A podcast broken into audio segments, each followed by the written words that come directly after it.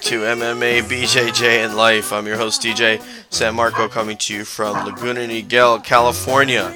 And that voice you hear in the background that you shouldn't have heard is my good friend Nick Cazono, oh. who was supposed to be made a, a recording musician, no less. A man who is in a rock band that plays at the whiskey, who knows about Quiet on the Set, was actually having a conversation during the intro. But you know what?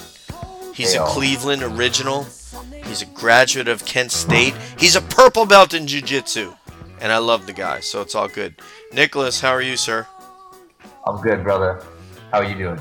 Well, you know, I mean, all, you know, podcasting faux pas aside, I, I feel like I'm doing great. Um, and I'm happy to be on the phone with you because you're one of my foremost homies. Preceded me out here in California, led the wagon train west from Cleveland, a 49er of sorts, who blazed a trail that I would once follow, and about six months behind you or so. Yeah, which was crazy. I was like, what? You're out here too? Oh my gosh. Yeah, what was your um, so anyway, so folks, so it's MMA BJJ and life. Again, I'm DJ San Marco. This is Nick Cazono, the bass player for the band The Approach and the Execution. You can find them on and he's also an avid jiu-jitsu player and a gigantic fan of mixed martial arts and you can uh, hear he and his band Heavy Metal, The Approach and the Execution on Wednesday night. Uh, Thursday. Thursday, Thursday night at the Whiskey in Los Angeles. Um, the you know basically the club that that launched groups like I don't know the Doors. You might have heard of them.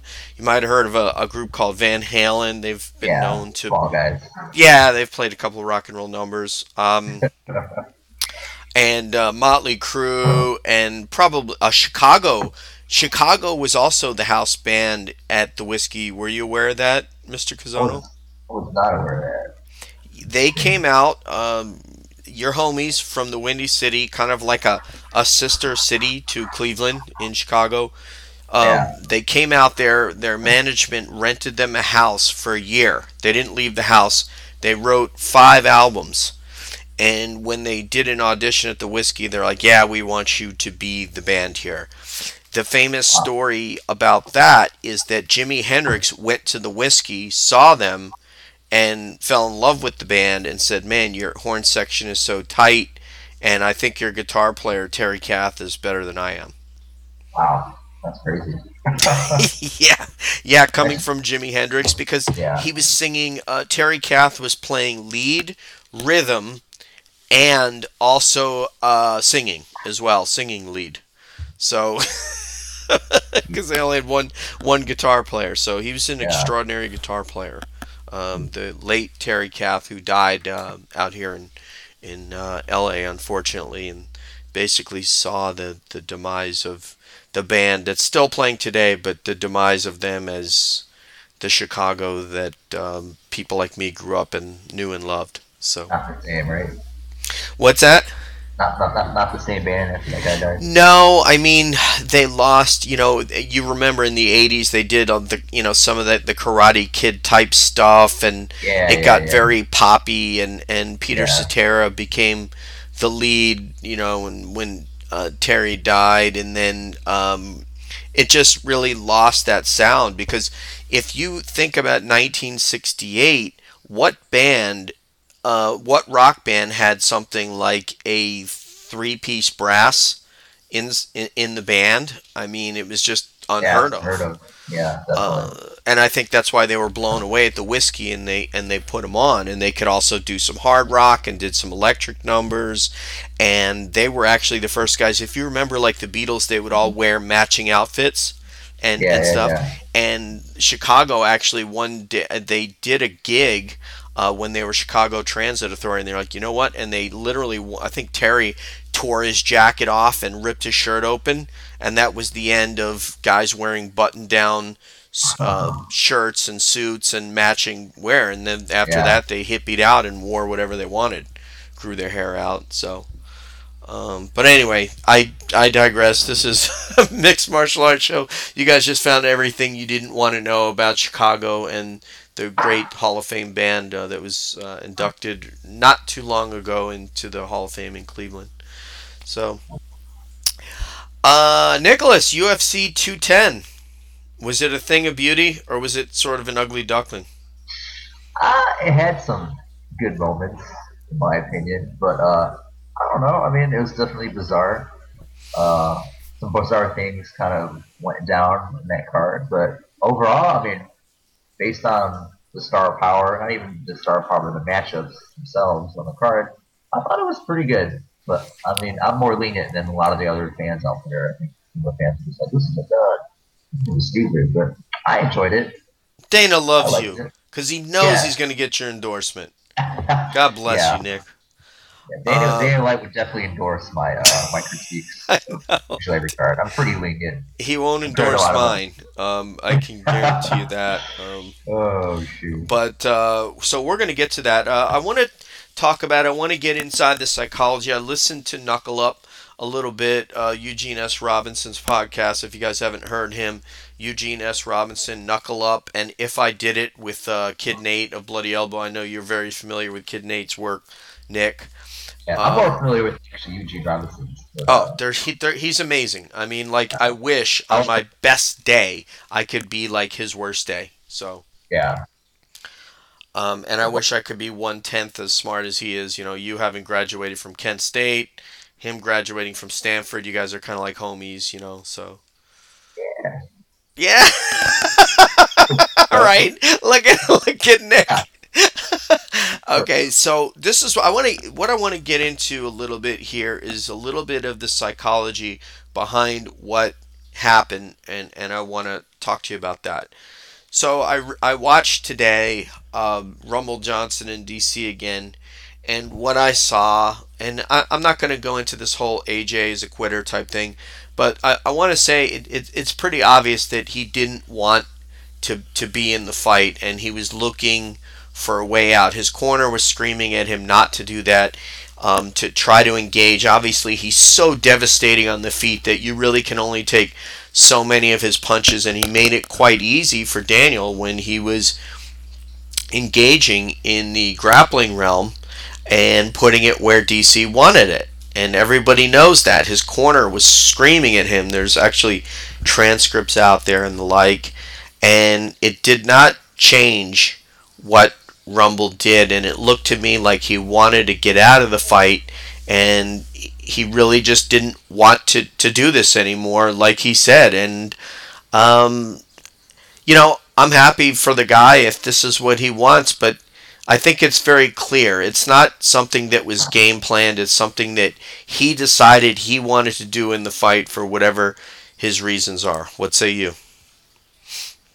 Uh, it's hard. I mean, I don't know. I I, t- I tend to give people benefit of the doubt and be like, maybe he, you know, still wanted to fight. He just went in the wrestler mode.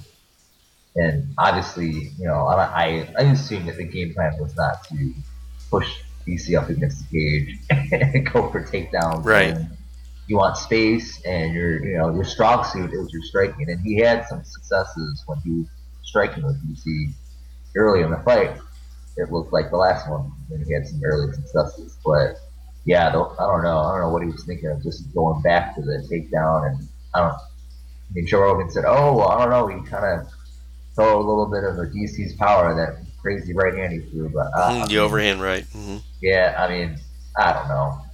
It's hard to say. I mean, the the mindset. I don't. I don't. I really don't know what goes through these guys' minds when they want to retire prior to the fight and had it happen in their mind that all right, this is my last fight. I'm gonna lose. I mean, does it take some edge off you? Does it, you know, sort of change your mindset going into the fight compared to if you're just, you know, not going to retire? Obviously. Well, he obviously didn't want to do what Rumble does.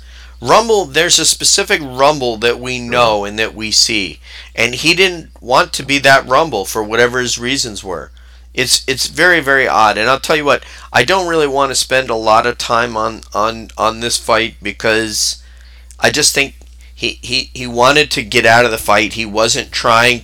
His coaches were yelling something different at him, We've seen him go out there and take guys out on the feet, but there was something about fighting Daniel that he wasn't comfortable with, and he it appeared to me that he wanted to get out of it. Well, I'll, I'll say this: like, uh, like, look at Holly Holm's last fight. You know, like she mm-hmm. was doing things that she normally wouldn't do, and she was winning. She kept on. She kind of did a rumble where she started to like do takedowns, and they're like, "No, don't!" Like you know, Greg Jackson and what's his face were just yelling at her, going like, "No, please, you know, like, don't go for takedown, separate." You know, you hurt mm-hmm. her. So I mean, it, obviously she's not she's not retiring anytime soon. So I don't know. Maybe it's just a mental lapse of judgment, and then maybe it could have been a coincidence with the Rumble. I don't know. I mean, they're two different fighters, obviously, two different two different mindsets of two different people in general. So I don't know. I mean, it's it's hard. These things are just really hard to sort of include that. Maybe he didn't want to play and could be retiring or whatnot. I don't know. It's yeah, it, it, like I said, I, I, won't I won't debate you on it. I mean, I'll your answer is just as good as anybody else's. If that's you know uh, what you believe, that could be it. I mean, he he clearly, for whatever the reason was, it, it just didn't appear to me that he really wanted to that he really wanted to be in there trying to do rumble things. He was trying to do something different that what than what Rumble does. And why that is, I don't know. He's so phenomenal on the feet. He was looking beautiful with those oblique kicks to the knee, a little borrow from Johnny Jones. Um, it's it's it's not explicable why he did what he did other than that he wanted to not be in there for whatever his reasons are and whatever his reasons are are good enough for me um, so I'll leave it at that. I don't think he's permanently retired. I don't know what he'll be doing with the Rams if that's in fact true that he's going to be with the Rams. And I suspect that we will see him back in MMA at some point. Um, he kind of denied the thing with the Rams at the post press conference. Well, his that was just like a deflection of what really is going to go on. Yeah, but his coach, his coach said, yeah, it's going to be something with the Rams. So really, yeah, it's just not going to be obviously playing football. That was, you know, obviously yeah. ridiculous. And Schaub talked uh, about that today. We'll get to Schaub, to uh, Schaub's take here in a, in a second. Um, we're going to get into. Uh, I'm going to write this down. Schaub's take because he's like totally talking out of his uh, talking out of his ass on a very very big platform from which he speaks, and it's kind of ridiculous. Um, so let's transition to another shit show, if you will, and that would be Christopher Weidman against um, against um, Gegard Mousasi. And if again, if any of you uh, have not seen uh, if any of you have not heard uh, Eugene Rob- S. Robinson's take, and and I agree with him, and we'll talk about it. Uh, you and I touched on it actually in the show that we recorded, where the recording came out bad, and I couldn't. You know, it's kind of going to stay in the can, and it's not going to be released because of the recording was kind of messed up. But you and I spoke about it that there's something. You and I talked about this the other. There's something different about Chris Weidman when Chris Weidman came and cut 30 pounds in something like seven days to fight Demian Maia, uh, and then beat him, and he had run through Anderson Silva not once but twice. First time making forcing him into a mistake, making him do something really dumb. Second time he broke his leg on Weidman's knee. Um, and the confident man that that existed that said I can beat and there are none of these guys that are on my level and in fact I want to jump up to 205 and I want to fight Jon Jones in New York City when that card happens. Oh my god, is he lucky that that didn't happen because Jon Jones would really uh, really hurt him. But what Eugene Robinson suggests, Eugene S. Robinson suggests, and I concur with, is that at some point he looked at the amount of money that he's making. He talked about Rocky. I think you actually spoke about that the other day about Rocky 3 and that whole thing and getting back to your roots. And I want to go live in my parents' house. But wait a minute, no, I'm not going to do that because I had my kids when I had all this success. So, um, and ultimately he decided not to move into his parents' basement, etc. And I, I really think that that he mentally defeated himself and and to me when when the whole thing happened with the knee and we're going to get to that cuz basically we had a knee stoppage and we're going to we're going to get to the fact that Dan was behind Luke uh, excuse me I almost said Luke as in Rockhold Dan was behind Mousasi and could not see the placement of the hands so by the time he ran around the side Chris's hands were back on the ground and he stopped the fight. Whereas in the case of uh, Mousasi was picking him up, lifting his torso up, and then kneeing him in the head. Am I correct? You are correct, man. I mean, it was hard to see during the fight, but then you see the replay, and then are going, "Oh," just ranting raving about it being legal.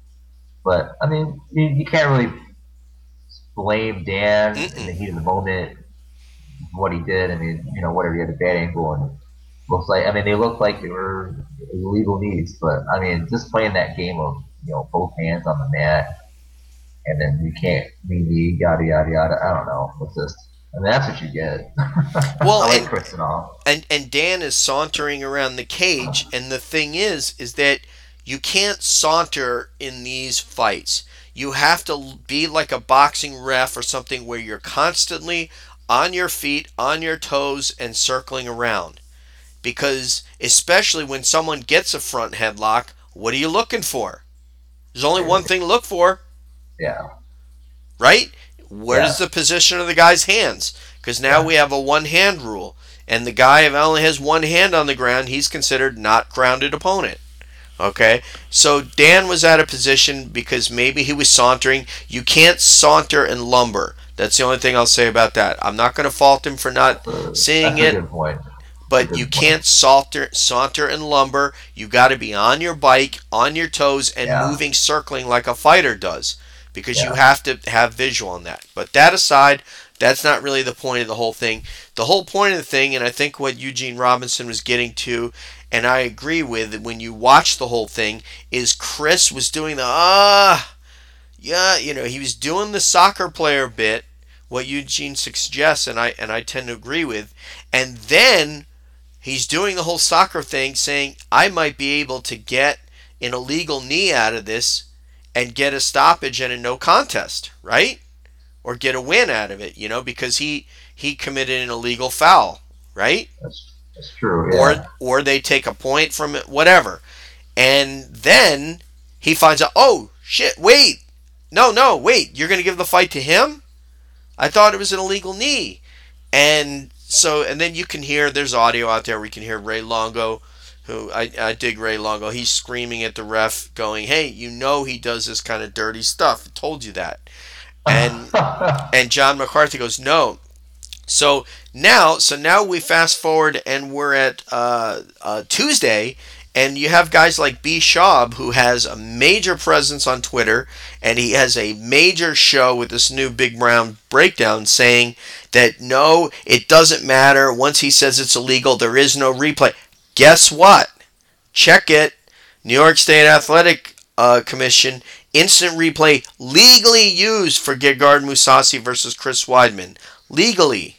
The use of replay is officially allowed in the state of New York and was indeed used to determine the controversial finish of Gegard Mousasi.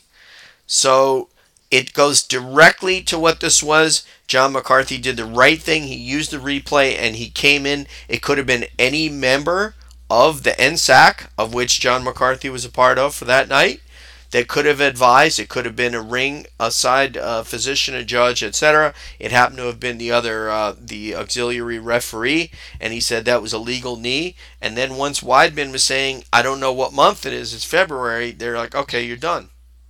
Yeah, it's just when you start answering those questions and not answering them to the standard of what they wanted. It's like, oh man, just doesn't doesn't look good. I mean, no. Uh, so if you yeah. everybody knows what do you say what are the words you say, Nick, when the doctor comes up to you and starts talking to you? How are you doing? How do you feel? Yeah, I feel fine. They go, continue, you want to fight. And he did I think he did say, you know, he still wanted to fight, blah blah blah. But Yeah, after they were like told him it was over. he said so, but he was doing the soccer player thing on the ground at first, and holding his head and the whole nine yards and the whole thing. is You got to go. I'm ready to go. You know what's going on? Let's do this.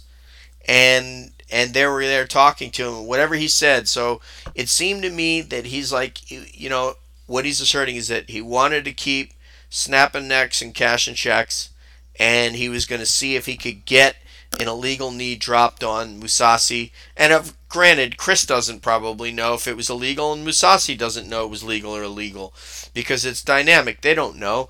But if he thought that he could get that out of it, he was going to take it. The only Yeah, problem that- is Mousasi took it. Yeah, and I agree with Mousasi. What he said in the post press conference, he's like, "Hey, if you're gonna if you're gonna play that game, like, oh, just bend the rules a little bit." He's like, "Hey, I'm here to play. you know. And it's true. He's there to fight. He's not trying to like bend rules, and not to say that Chris Weidman's a cheater or anything, but he's trying to bend the rules a little bit when you put your, both your hands on the floor and you know pretend like you're a grounded opponent. Really, you're not. So I mean, And you're right. And, Yeah. and and you're right because Chris wouldn't have had his hands on the ground. He'd be fighting that front headlock. What do you do when someone has their arms around your neck? You're fighting that. Yeah. You, you know. I'm fighting his hands. that- yeah, you fight your hands, and if you can feel a knee coming up, hopefully you cover your face and your elbow with your hand and to block that knee or whatnot. But you know, I mean, the, the two mindsets is you know, Mousasi came to fight, and then Chris came to fight as well. But Chris tried to bend the rules a little bit, try to maybe squeak out a win. Unfortunately, I mean, So- I like Chris.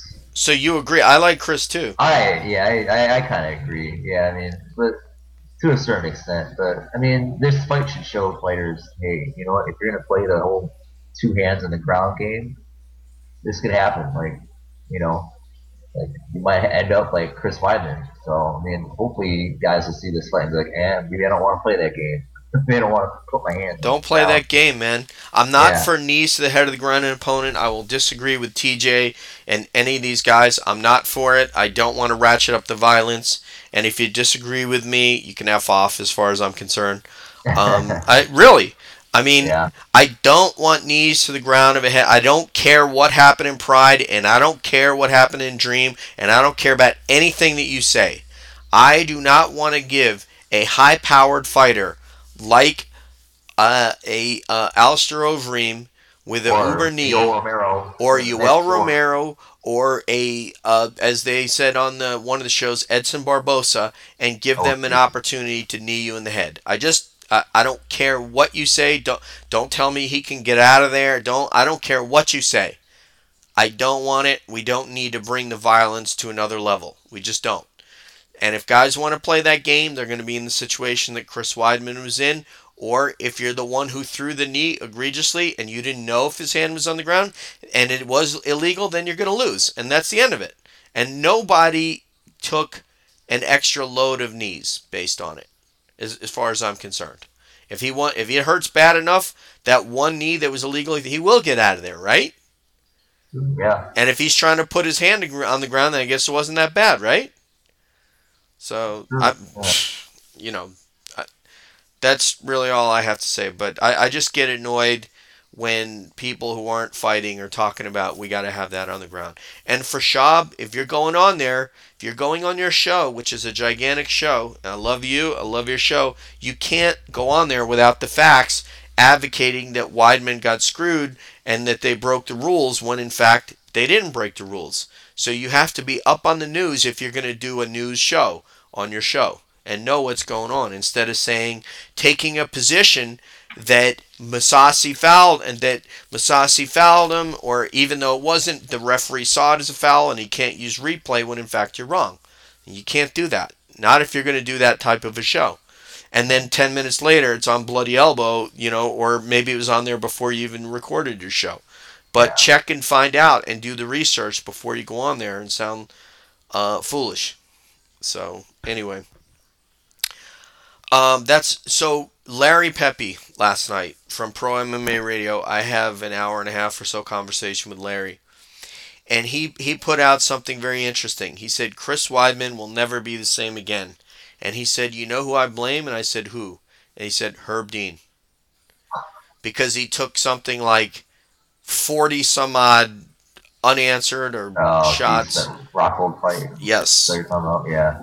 in the Rockhold fight. So, hmm. what do you say about him? He says that Weidman will never be the same due to that damage that he let him take from whatever it was the second round going into the third or third going into the fourth. Yeah, I don't know, man. I disagree. I mean, I mean, he looked good in that fight, in, uh, not Rockhold's fight, but he looked good in, in Mousasi's fight until those knees landed. I mean, he was Mhm. taking him down. He was Mhm. just throwing him. But Yeah, but here's sorry. what. Let me just ask you about this because you're an expert in jiu-jitsu. I he his guard. There was no aggressive guard passing that I would expect to see from Chris Weidman, knowing the level of grappler that he is, the confident Chris Weidman to be able to pass guard. I mean, I'm not obviously he's not a frightened flower out there that he can't get a takedown and that stuff. That's nobody's arguing that, right? But what I'm saying is he he didn't aggressively dominate that ground position when he had it. Uh, I. I have to watch the fight again. I mean, I don't know. I have to watch it again to really nitpick at it, I guess. But I mean, in general, I thought, you know, people thought he was going to get slaughtered in this fight, like especially Eugene Robinson and uh, Nate. They're like, oh, Weidman's just going to be thrown to the slaughter because Sasi's just like crawling through people, and I'm like, hey.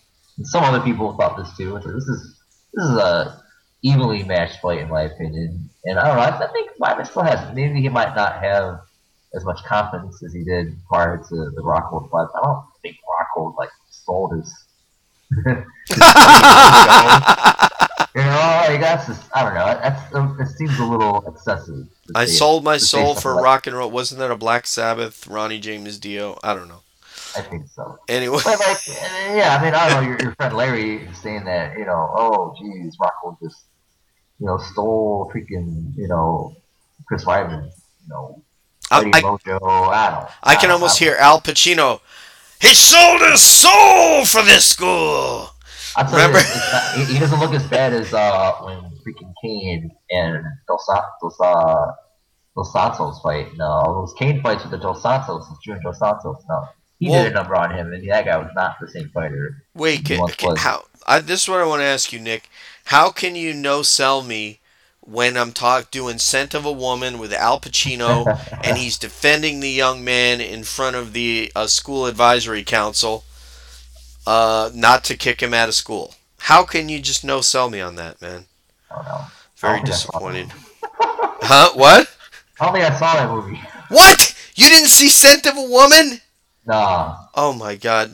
You know what? You're out of the band. I'm just kidding. All right, so so uh, we're gonna take a quick break on MMA, BJJ, and life. Uh, I can be found on Twitter at MMA underscore BJJ underscore and life. And Nick Kazono, the approach and the execution, you can find him Thursday night at the Whiskey, the famous Whiskey on the Sunset Strip in LA.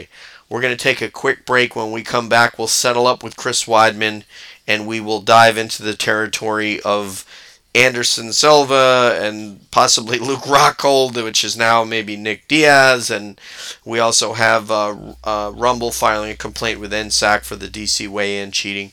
And, um, and we will cover that ground when we come right back on MMA, BJJ, and Life.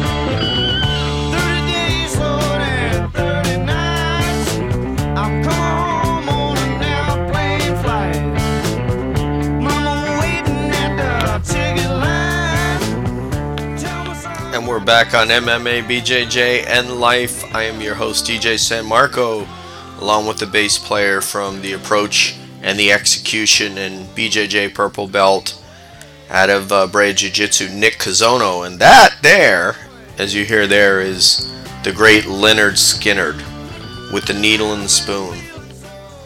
And uh, all love to Ronnie Van Zant and the boys.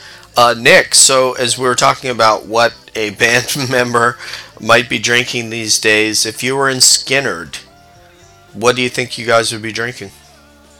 Whiskey. uh, what kind of whiskey? I don't know. I don't really drink that much whiskey, but something good, I guess. well, well, I think I can say fairly confidently before you guys hit it big and got signed uh, by uh, MCA Records, it would have been uh, George Dickel, and then afterward, definitely Jack Daniels. So. oh?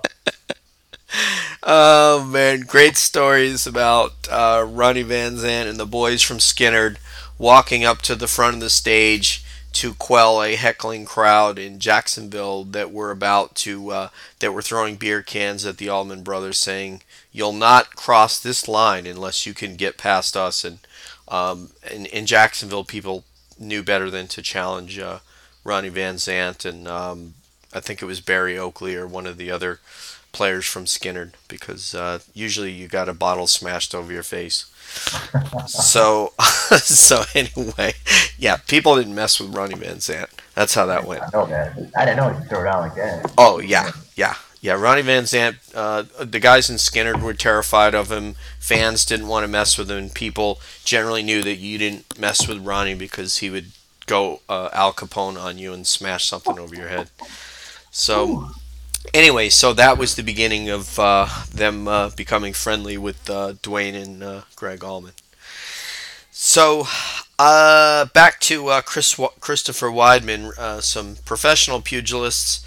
Um, does he come back? Is he ever the same Chris Weidman that we saw before he lost to Luke Rockhold?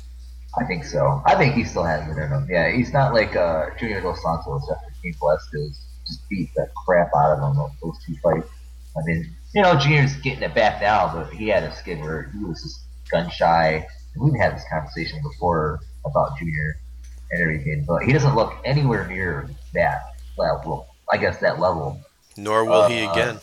Nor would he. But I don't know. I think he could still come. I mean, he's got a he's got a quite a few. He's got quite the journey back into you know, the mix, I guess, is losing all those last couple plays. But I think he still has it in him, and he has the skill set. He just, I don't know, he just has to put it together. Just can't put his hands on it. I don't, I don't see put it. his hands on the net. yeah. I, I just don't see it. He just doesn't. He's he's basically a boxer. He found a Ben Rothwell that was very content to box with him and made it very easy on him. And I don't I don't see him coming back and being able to, you know, he doesn't have a great wrestling game. I mean, he has a nice kicking game. He's still a good athlete, but I don't think he'll beat Stipe. Um, and he might be difficult for Stipe to take down, but Stipe will probably get to his chin. And I don't think he would beat this iteration of Fabricio Werdum. I did a, you know, 30 minutes on Fabricio Werdum and how he's been screwed over, and clearly he's the most talented guy uh, um, in the UFC at, at, heavyweight. With when you combine grappling, wrestling, and, and, and Muay Thai, he's he's pretty awesome. He just made a fool of himself in Brazil, so we kind of laugh at him now. But he's um, his game is anything but laughable. Um, but you know what? I'm not going to weigh in on what you said because I really don't know. I don't feel like Chris will be the same, but you say you think he will, and Larry says he I thinks think, he won't. Yeah, I think he's got a chance. He's got. it's not over for him yet. I mean, Eugene Robinson. So, what does he do? The whole uh, Lost Battalion. Well, well, let's. he's just like, I, like, I love Eugene Robinson, but he's just like you get two losses, and you're like, well, you're lost. Like, throw, well, I feel like he just leisurely just throws people in that category. Well, like, once he starts quoting Alexander the Great, I mean, where do you go from there? And the, you know, the the battle of I don't know, like in England, you know.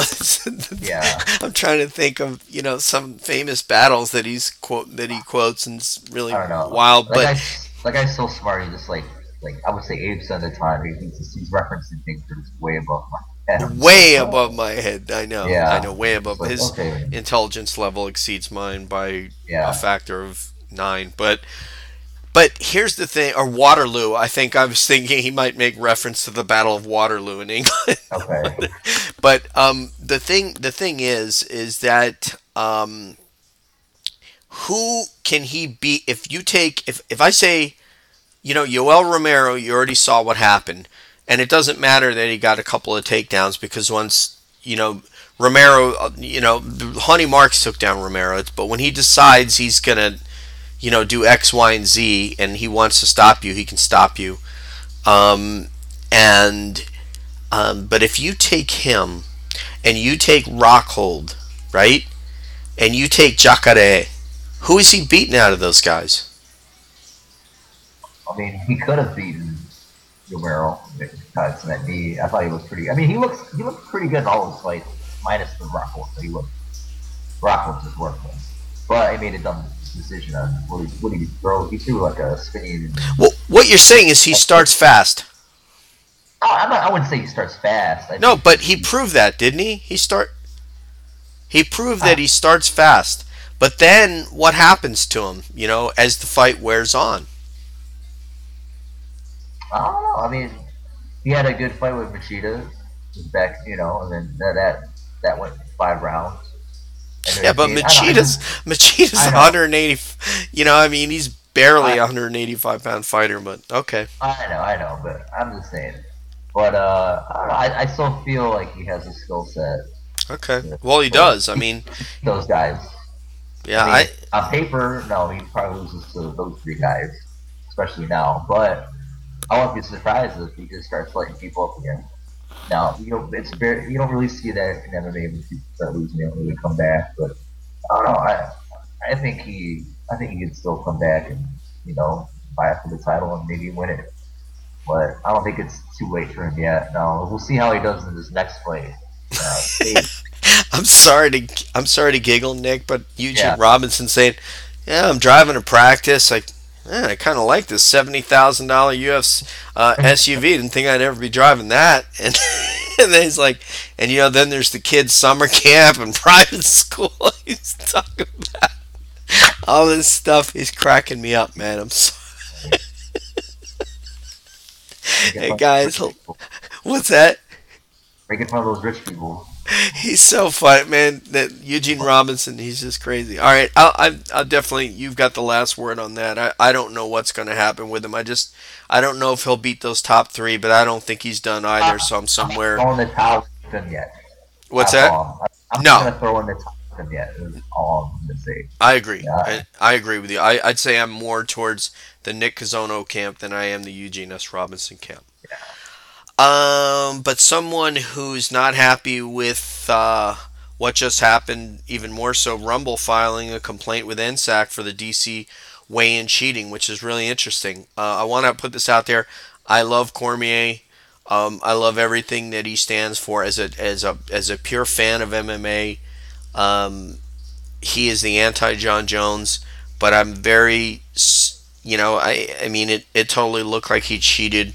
And what are your thoughts about Rumble filing that complaint? Uh, I mean, I get. I mean, what is he gonna gain out of it? A bit more money, maybe twenty percent of his purse. Okay, I understand that, but I mean, he, he's retired, so it's not like he's gonna get a rematch or hmm no, you know, it's like. So I don't know. I mean, I think it might be maybe. It sounds like it could have been decided based on coaches saying like you should just do this, blah blah blah. Uh, It doesn't sound like it's mainly from him filing that. Maybe I mean, just in general, I didn't really, you know, research and see like if it was really his idea to do that. But it just sounds like generally that it's more from his camp and his sort of people that kind of push him to file that complaint. But I mean, I say you know whatever, you know, more power to him. He should, he should do it, I guess. Did he cheat? Definitely. I think he did. Yeah, I mean, if you saw I don't adult, want to say it because I love DC, but yeah, it looks like it looks like the cheat. There's uh, uh, uh, I think Bloody Elbow posted um, where they had an article. Rodolfo uh, Vieira, yeah, Rodolfo, yeah, and he did the same thing. And like, yeah, he's like, see, I weigh this much, and then be grabbing the towel, and and now boom, I'm like five pounds lighter. yeah, I mean, it, it, so. It wasn't going to affect the fight. It wasn't going to make a difference, but you would have wanted him to to have to lose that weight and draw Yeah. himself down even more. Um, and you would have, um, you know, it's not fair. Although I love DC, but it wasn't fair. So, um, Yeah, who knows if it would have had last? Who, who knows if it would have had uh, you know a big impact on the sort of conclusion of the fight? You assume not, but still, it's a little. That's a little bit of a tainted victory, just a bit. Not, nothing crazy. I mean, I'm not like going. I don't think it's like a. I don't know. No, but the, the officials from the commission are supposed they're there in attendance. If you've ever been backstage, Nick, they're there when you're getting your hands wrapped. They actually initial the tape with their initials on them with a sharpie to say that it's been checked. Um, or they'll put like a sticker over the tape. There's all kinds of little things Right. they do, and that's the reason they do this stuff. And it's not fair if you have a and say "W- let go of the towel. Why are you holding the towel? Put your hands Yeah. off the towel. You know, you have the male official there. Get your hands off the towel. Now let me look at the scale. I want your hands at your side, and I don't want your coach tucking your back or any of that stuff. And then you check the scale, and that's how you do it. And I think, regardless of how much I like DC and how he would have won anyway, and how Anthony was going to quit, it doesn't matter.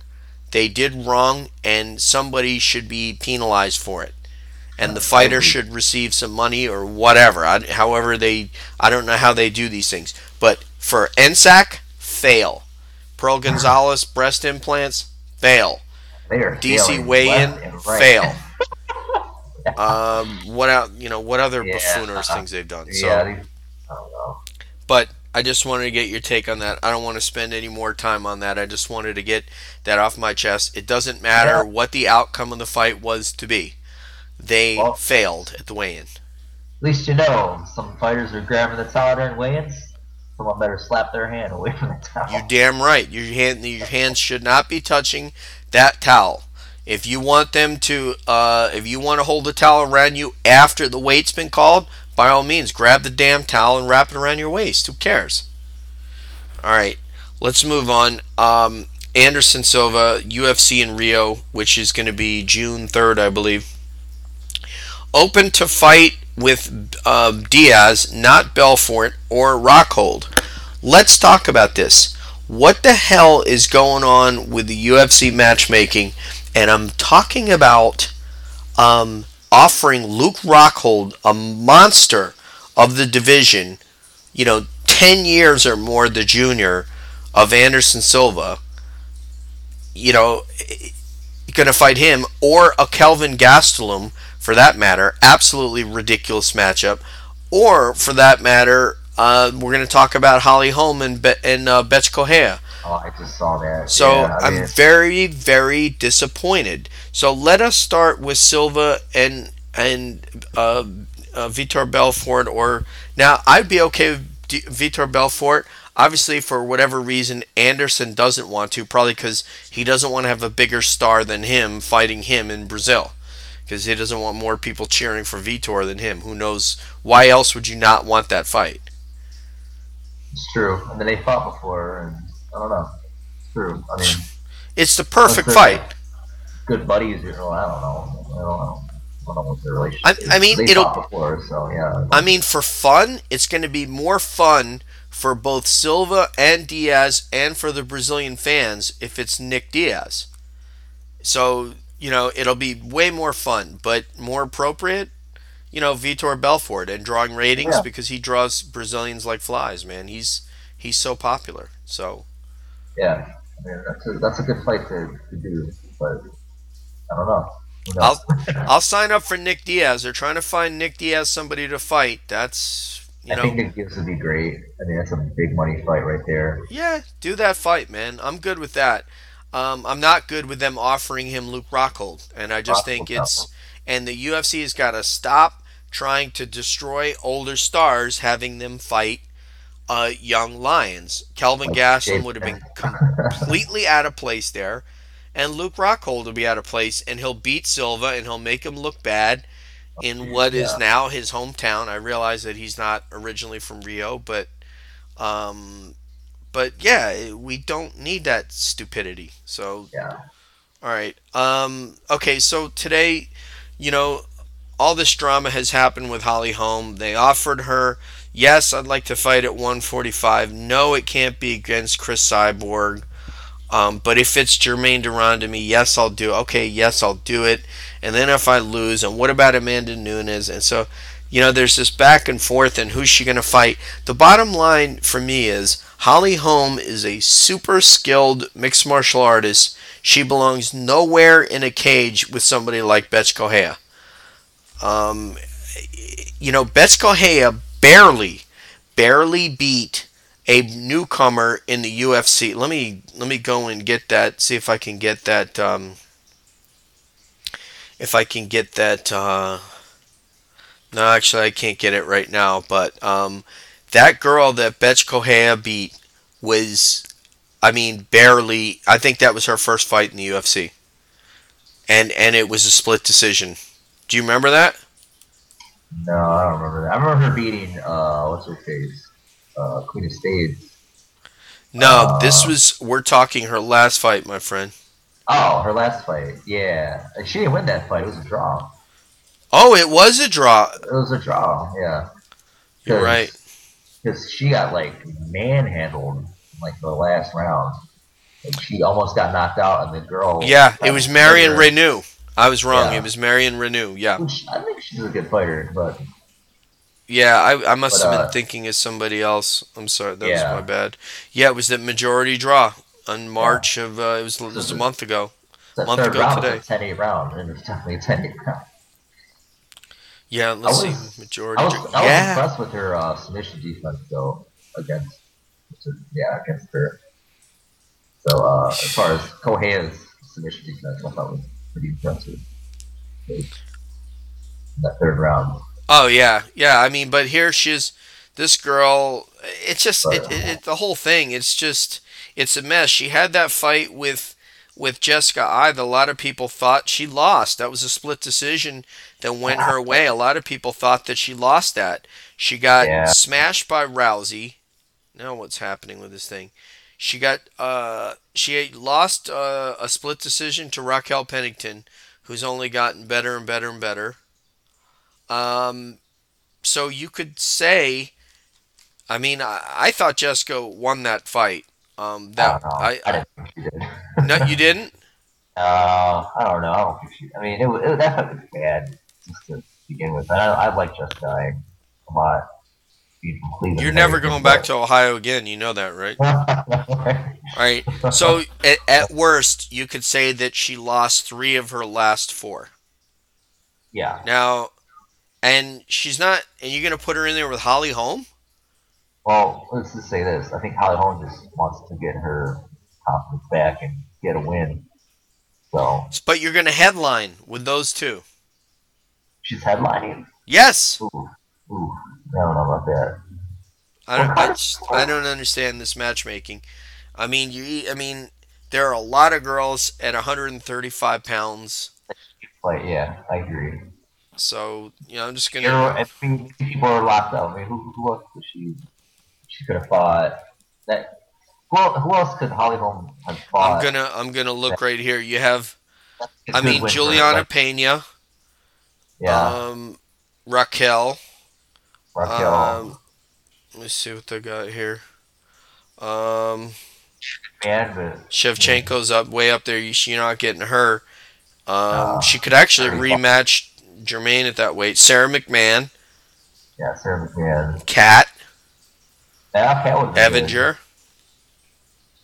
Oh no, Evanger's not in there. I'm sorry. There. Here we go. No, I got it. Uh, but yeah.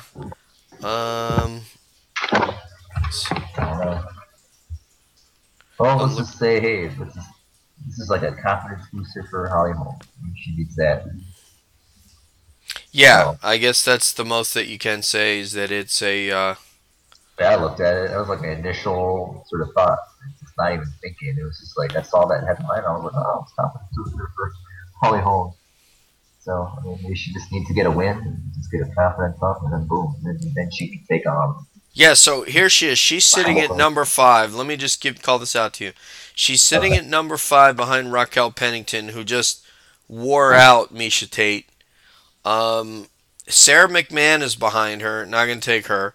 Cat Zingano's behind her, not going to take her. Liz Carmouche is behind her, not going to take her. And Germaine de Randamie is behind Liz. That leaves Bet. So she's fighting a girl five places down on the on the list, and and they're gonna and they're gonna headline with that. Yeah. This is ridiculous, man. This is Yeah. really ridiculous. I mean, Leslie Smith is a better is a is a probably a better opponent for her than is Yeah. uh than is uh Bethe Correia. I mean, this Yeah. is ridiculous.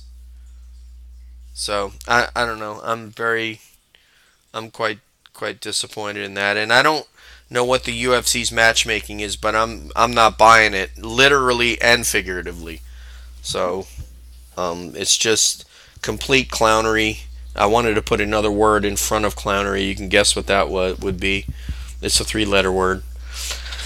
Uh, Oh, be- would you say that they're just trying to build up, uh, build Callion back up? Yes, I mean clearly that you know that could be the case, I guess, but it's just not. She's not worthy of being in there. You got to You don't. You don't fight girls that are that far down unless you're saying I want to get a win. That's not what this is about. It means you fight the one that's behind you. Maybe it is Sara McMann. Maybe it is Cat Zingano. Maybe it is Liz Carmouche. And now we've just gone three places down from her. I get what you're saying. That's But- what I'm getting at. It's not if you're Bethe Correia, then I want to see you fight Germaine or hmm. Alexis Davis or Liz and Betch.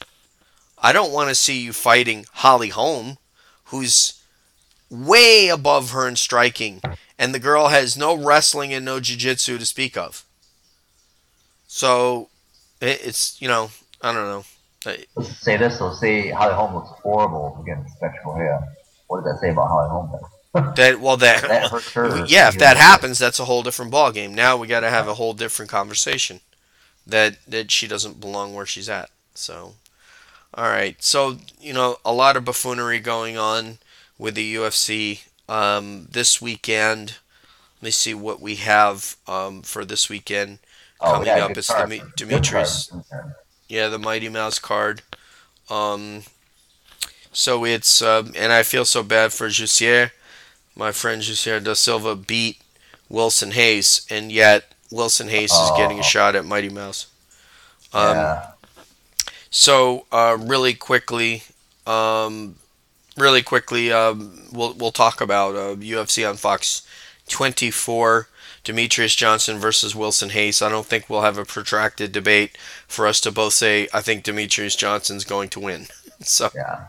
And then So- Ty Silva, whatever title defense. yeah, and Wilson Reis is a really cool guy. He's actually I met him in San Diego once. He's a very very well-rounded guy.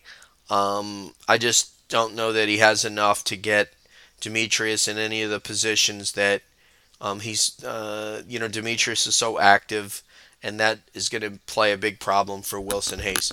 You know, if it goes to the floor, I mean, he's got a lot more experience on the floor than Demetrious does. He might be able to get something, but uh, beyond that, um, it would be a gigantic upset were he to win this fight. Obviously, for a guy who hasn't lost in quite a long time.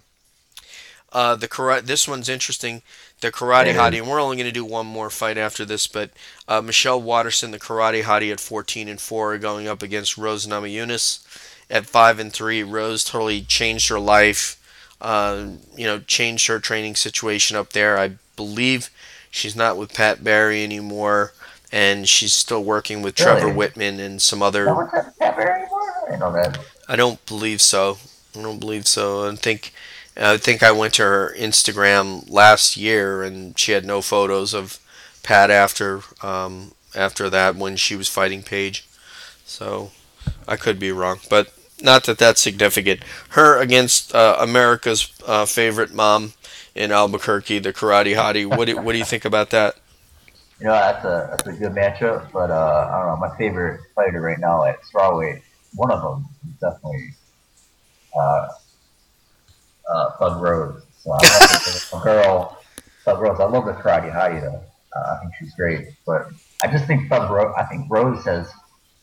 I, I agree with her assessment on the fight. She, she feels like she could do more damage in the areas that she's good at compared to uh, Karate Hottie, which I mean when you look at their, I mean, maybe Karate Hottie might have a little bit of a better um, stand up sort of a skill set, but ground wise, I mean, Rose Namajunas just, I think, is just a better grappler I mean, and everything. So I don't know. I, I think I think her range, Rose Namajunas' range and her grappling are going to be definitely the key factors in her victory against Karate Hottie. But you never know what Karate Hottie's going to do got she's got some slick grappling herself.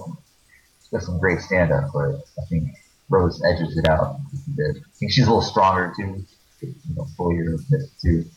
So the reach, the, the size, and the, the grappling, I think, will be in her favor to win.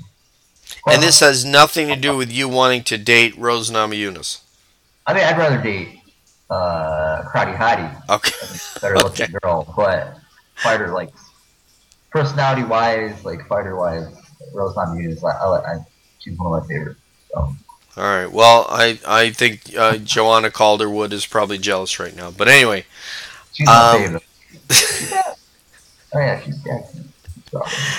I um. I know, I know. I'm, I'm joking. I, I'm going to go the other way. I'm going to take Michelle Waterson over Rose Namajunas. Um, she really has had an evolution. She's really starting to put together striking, grappling, a little bit of you know slick wrestling, good good takedowns. Uh, when I say that, I mean more like clinch takedowns. Um, and Rose has kind of gone the other way. Coming off the show, she was really really hot. Um, she was cooled off a little bit by Carla Esparza, but then um, I I did not like the way that she looked against Karolina Kowalkiewicz. I mean, she had some opportunities in that fight, and she couldn't get there and get what she wanted. And and then she was outstruck pretty soundly on the feet. And I believe that Rose Namajunas can, excuse me, uh, Michelle Waterson can do those same things. So I'll go against you on that one, and I'll take Michelle Waterson over Rose. Uh, though, so good though. well, I, I want to see it. Against Karolina had her moments against Joanna. So I mean, her loss against True. Karolina, True, but but we have to, you know, is she able to get done the things that she wants to do? And from what I saw, she could not get those things done when she wanted to against Karolina. So why would I think she's going to get him done? So it depends. Can she get him done against Waterson? You know, Waterson, so. they're going to game plan very hard for her uh, over at Jackson's, and I just feel if I had to, you know, it would be not. I mean, it'd be if it, if there's a scramble on the floor. I mean, Rose can Rose can win that. If there is any kind sure. of scrambling going on, yeah. that Rose is going to win that battle. But the problem is that she has to get it there. So, so I'll go again. We'll see what happens. Okay. We'll see what happens. Okay. I don't well, think Michelle Waterson's like Karolina. That's all I'm gonna say. No, no, no, she's not. But she has a very diverse striking game.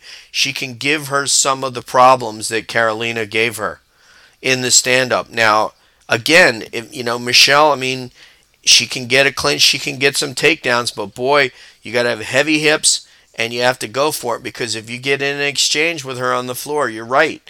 I mean, it could end, but it's possible. So we'll see. I'll, I'll take Waterson, you'll take Rose, and I'll talk to you on Sunday. All right. All right. Yeah, yeah. This one pretty easy to call. I, I th- here is an example of more UFC matchmaking that I don't like. Robert oh. Whittaker, Robert Whittaker, a young star on the come up, a guy that I think should be fighting someone like a Derek Brunson again, you know, or someone like, you know, in that middleweight range, but not somebody up on the level of Ronaldo Souza. And I would not want Ronaldo Souza is maybe your next champion, but four years from now, he's probably gone out of the sport.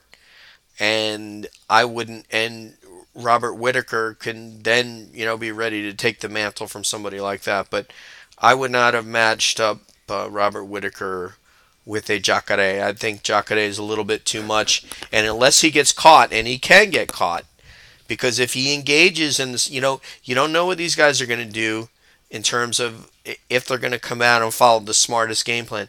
If he and and he likes his stand up. I mean, he trains at X Gym. He trains with Anderson Silva, trains with Alan Nugget and those guys. If he wants to come out and try stand up, he can get caught. He can get caught with a left hook and he can get put to sleep the way that Brunson did. So that could happen, but I would have to favor Jacare Souza. I mean, obviously Jacare is super in that fight, but I mean, I, who else would you put up against? Who else would Jacare fight if it wasn't if it wasn't Whittaker? I mean, everyone else is tied up. Like Romero's buying. I mean, you want another rematch with Romero? Maybe, but Romero wants his title fight with Disney. I mean, Rockhold's kind of just doing his own thing. You know, he's holding out on well, whatever. Like you know, they didn't get like contract dispute or whatever for the UFC. So I mean, he's doing his own thing. So I mean, who else is there? I mean, Rodman just fought freaking. Uh, well, I mean, so, who yeah. else is this guy gonna fight? If he wants to fight again, he doesn't want to wait for the title shot that might come, might not come. So I think he's just being active. He's like, hey, give me a fight, or they're like, hey, we have this fight for you. You want to Well- sit out for who knows how long and maybe get a title shot or fight Well, again. And the the rematch between he and Luke Rockhold is appropriate. It is. I feel like Rockhold is. I don't think he was fighting for any any fights. I mean, he's, he's just kind of doing his own thing. Like he's like, yeah, yeah, just never. So I, I think he was kind of off the table, to be honest. I mean, I like Whittaker much more against Mousasi Yeah, I um, do. than too. I, you know. Yeah, but those guys, I mean, Mousasi just fought. So I mean, there's no one else. It's all the same.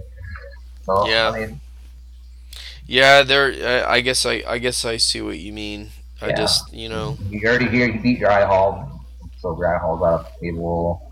I mean, who else is there? at 185. No, you're Uh, you're right. You're right. Uh, Yeah. That's you're you're right.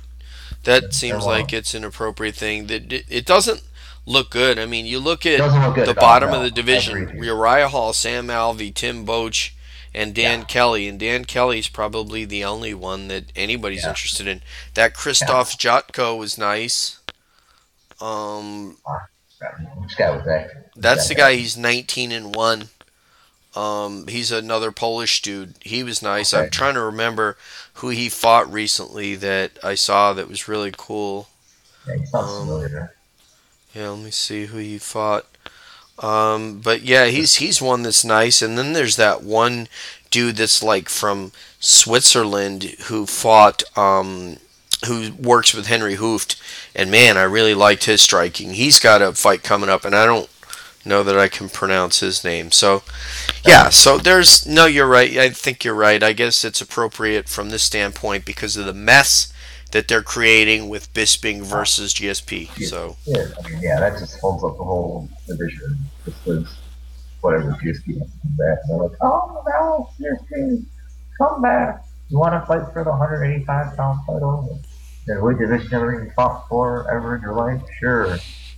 Yeah, this is like an example of the UFC. Like if, if you had a grand, if you had like a, a watch, and it had all these little gears in it, it was a wind up watch, and they just poured super glue in the gears in some of these gears, and you just slow it down to a halt.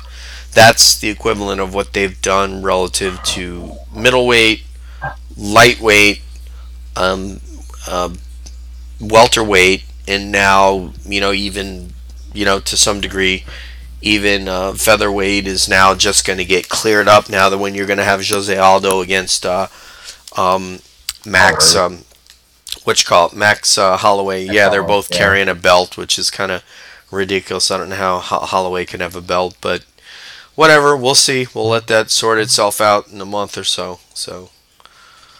Um, all right, so we're gonna wrap it up. That's about all the UFC I can stand for tonight with crazy matchmaking and who the hell's fighting who. But it does definitely feel to me like a much different world than it was under the Fertitas a year ago to where we are now today with WE, WMEIMG and uh, Ari Emanuel and Patrick Whitesell at the helm.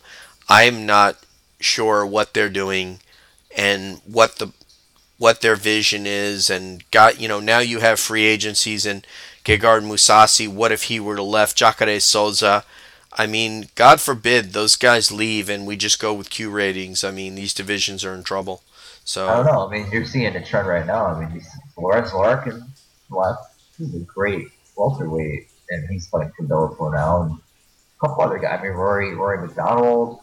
Gone. Well, yeah, I mean, Rory, you know, we don't know if he was ever going to be the same after what That's happened true. to him when he got undressed by Wonder Boy. But no, I, I get what you're saying. And Lorenz Larkin to me is Yeah. just a brilliant, brilliant fighter. Just, you know, I mean, all the rage in the UFC right now is Jorge Masvidal.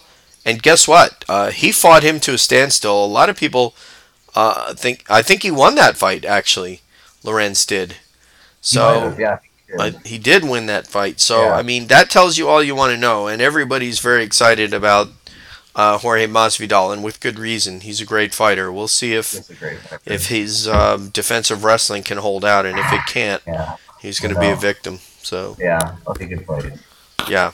So, all right. Um, folks, thank you very much for listening. More, more upcoming. I have been speaking online a little bit with Nick the Tooth Gulo. Those of you remember him for Dana White's Looking for a Fight. You know him from the um, Mendez Brothers Academy, um, Art of Jiu Jitsu AOJ in uh, Costa Mesa. Um, he's going to be coming up. Uh, we didn't have much luck with our life episode that we wanted to do with uh, Jessica Evans and the uh, the uh, uh, life coach or counselor, I guess you could say, Carissa Rossi. We're, we'll still try to effort that down the road, but we are going to have Professor Brent. We are going to have Javier Vasquez, owner of Gracie Baja, uh, Gracie uh, Cucamonga, Rancho Cucamonga up there. I Yeah. know uh, one of his black belts trains Brad here and there. Freaking beast. Ah, I I love Yeah. Javier Vasquez and his his breakdown of MMA. I, mean, I want to get him on because his analysis is so good, and you know he's one of those guys. We are going to have we've got commitments from uh, Tristan Critchfield, the uh, editor uh, in chief over at Sherdog.com. Um, yeah, we're gonna have Tristan. We've had him on several times in the past, and he'll want to talk some NBA. So we need to get him on pretty soon. That we're at the playoffs. Um, we'll talk a little LeVar Ball with him also. Um, Yeah, some nice guests coming on.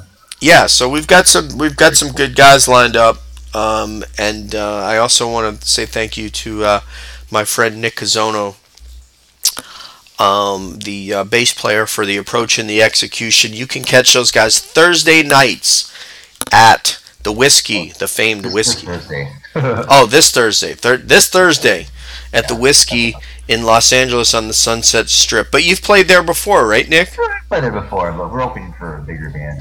Yeah, that's still amazing. It's the whiskey. I mean, I've been dreaming about this place for years. Jeez.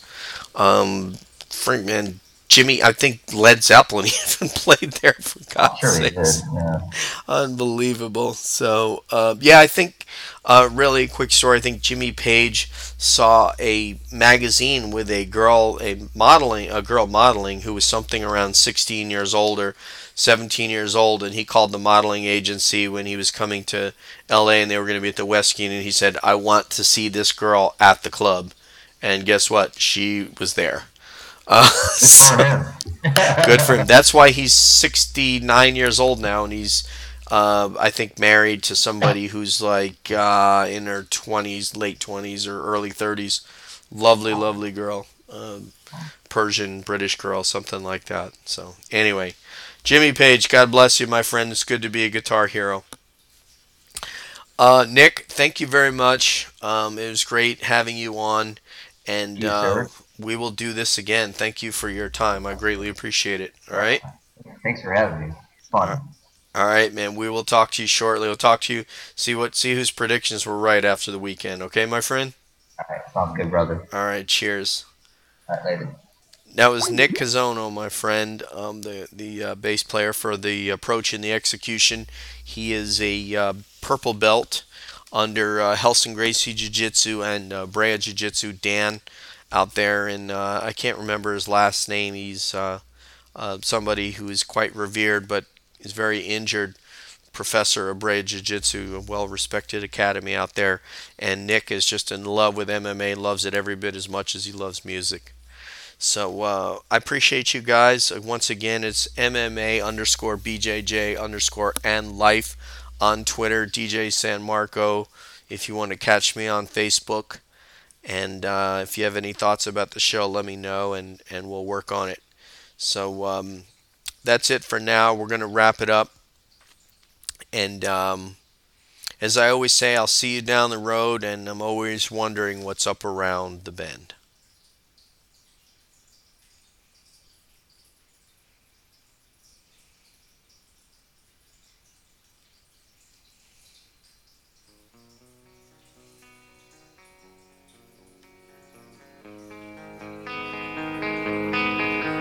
Música